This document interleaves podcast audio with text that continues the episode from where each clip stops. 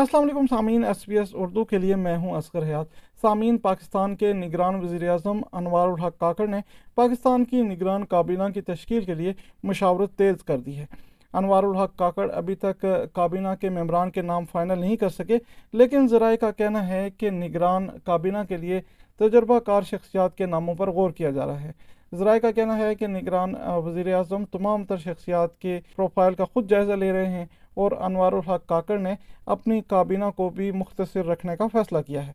ذرائع کے مطابق نگران کابینہ کے لیے جلیل عباس جیلانی شعیب سڈل، ایسن بھون، سرفراز بکٹی محمد علی دورانی، خرم حمید روکھڑی، قاری صداقت علی، ذوالفقار چیمہ فیصل واڈا اور ستارہ ایاز کے ناموں پر غور کیا جا رہا ہے۔ تحریک انصاف کے senior vice chairman Shah Mahmood Qureshi نے مطالبہ کیا ہے کہ نگران وزیر اعظم ایسی کابینہ تشکیل دیں جو غیر جانبدار ہو۔ وزیر اعظم آ چکے، انہوں نے اپنی کابینہ کی تشکیل دینی ہے۔ تحریک انصاف کی ان سے یہ توقع ہے کہ وہ ایسی کابینہ تشکیل دے پائیں گے جو واقعتاً غیر جانبدار ہوگی۔ کیونکہ خیبر پختونخوا کا تجربہ آپ کے سامنے ہے۔ ایک نگران کابینہ بنائی گئی، اعتراضات ہوئے، الیکشن کمیشن کو درخواست کرنی پڑی کہ آپ مستفی ہوں۔ ادھر چیف سیکرٹری سندھ نے جسٹس ریٹائرڈ مقبول باکر کی بطور نگران وزیر اعلیٰ سندھ تعیناتی کا نوٹیفیکیشن جاری کر دیا ہے۔ جسٹس ریٹائرڈ مقبول باکر آج گورنر کامران ٹسوری سے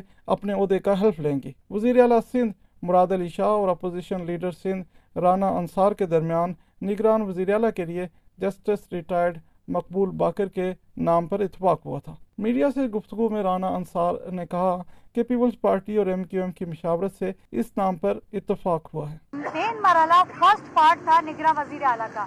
اور اللہ کا شکر ہے کہ آج ہم ہم دونوں نے دونوں کی طرف سے یہ نام سجسٹ بھی ہوا اور سجسٹ ہونے کے بعد ہم نے اس کی اس کو آج اس نام کے لیے نگراں وزیر اعلیٰ کے طور پر منتخب بھی کر دوسری جانب نگران وزیر اعلیٰ بلوچستان کی تقرری کا معاملہ پارلیمانی کمیٹی کے سپورٹ کر دیا گیا۔ وزیر اعلیٰ بلوچستان عبد القدوس بزنجو اور اپوزیشن لیڈر ملک سکندر خان کے درمیان نگران وزیر اعلیٰ بلوچستان کی نامزدگی کے لیے ملاقاتوں کے کئی ادوار ہوئے۔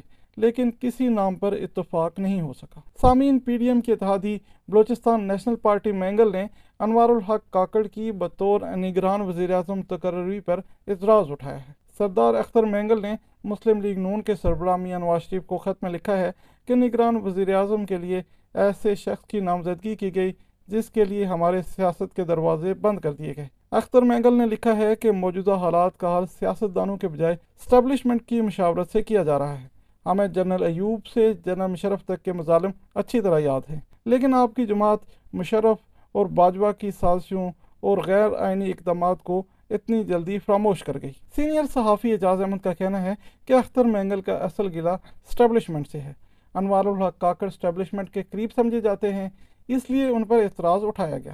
اختر بینگل کو بہت ساری شکایات ہیں۔ ان کے لوگوں کے مسائل کے حوالے سے، لاپتہ افراد کے حوالے سے خاص طور پر ان کو شکایت بارہا ان کو یقین دہانی کرائی گئی اور ٹاپ ملٹری لیول سے یقین دہانی کرائی گئی تھی۔ اس لیے اختر بینگل کی جو شکایت ہے وہ اسٹیبلشمنٹ کے خلاف ہے اور انوار کاکر صاحب جو ہیں وہ اسٹیبلشمنٹ کے قریب ہیں۔ تو اس وجہ سے ایک یہ ان کی ناپسندیدگی کا جو عنصر ہے اختر بینگل کے درمیان وہ بڑھ گیا ہے۔ سابق وزیر داخلہ شیخ رشید احمد نے کہا ہے کہ انوار الحق کاکڑ کی بطور نگران وزیر اعظم تعیناتی میں پی ڈی ایم کے دل کے ارمان آنسوں میں بہ گئے ہیں۔ ستمبر ستمبر ہوگا بہت سارے فیصلے آئیں گے۔ جو آپ نے تیرہ پارٹیوں کا ایک جمعہ بازار لگایا تھا، ایک جگتو فرنٹ بنایا تھا، اس کا ستیہ ناس ہو گیا۔ ایمل کاسی نے کیا بیان دیا ہے؟ مینگل صاحب نے کیا بیان دیا ہے؟ مریم بی بی میں بچوں کی، لیڈیز کی سیاست پہ بات نہیں کرتا۔ لیکن باپ پارٹی کے بارے میں وہ جو کچھ کہہ چکی ہیں، میں اس پر تبصرہ نہیں کرنا چاہتا۔ واضح رہے کہ نگران وزیر اعظم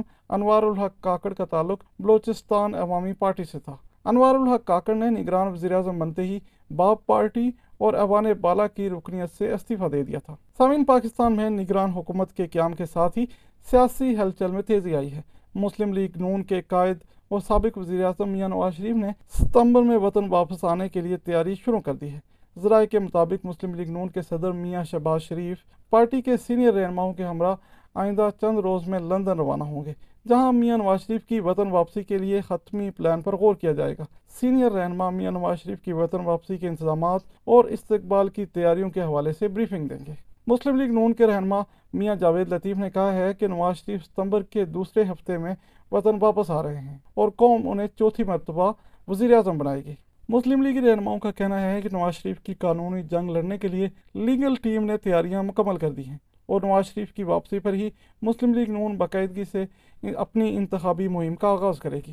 سمن تحریک انصاف کی کور کمیٹی کا اجلاس ہوا ہے، جس میں chairman P T I Imran Khan کو جیل میں قید تنہائی میں رکھنے کی مذمت کی گئی ہے۔ کور کمیٹی اجلاس کے اعلامیہ میں مطالبہ کیا گیا ہے کہ سابق وزیر اعظم کو معالج سمیت جیل میں تمام سہولیات دی جائیں۔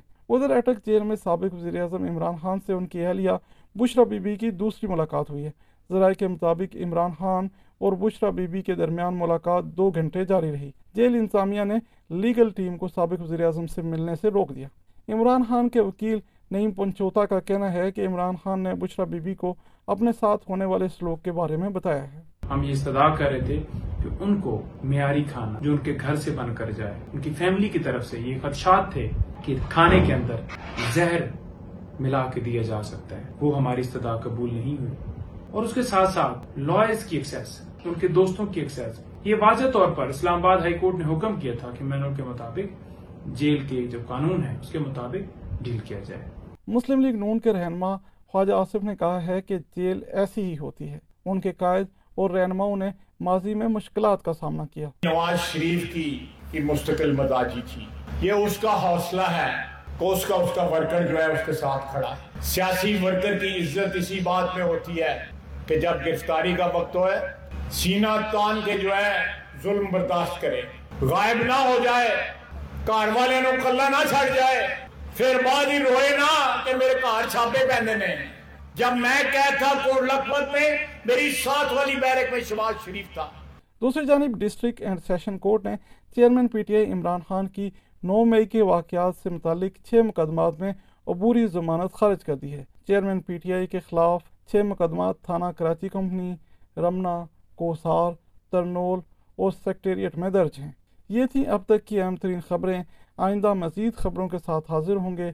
تب تک کے لیے اجازت دیجیے، اسلام آباد سے ایس پی ایس اردو کے لیے اسکر حیات۔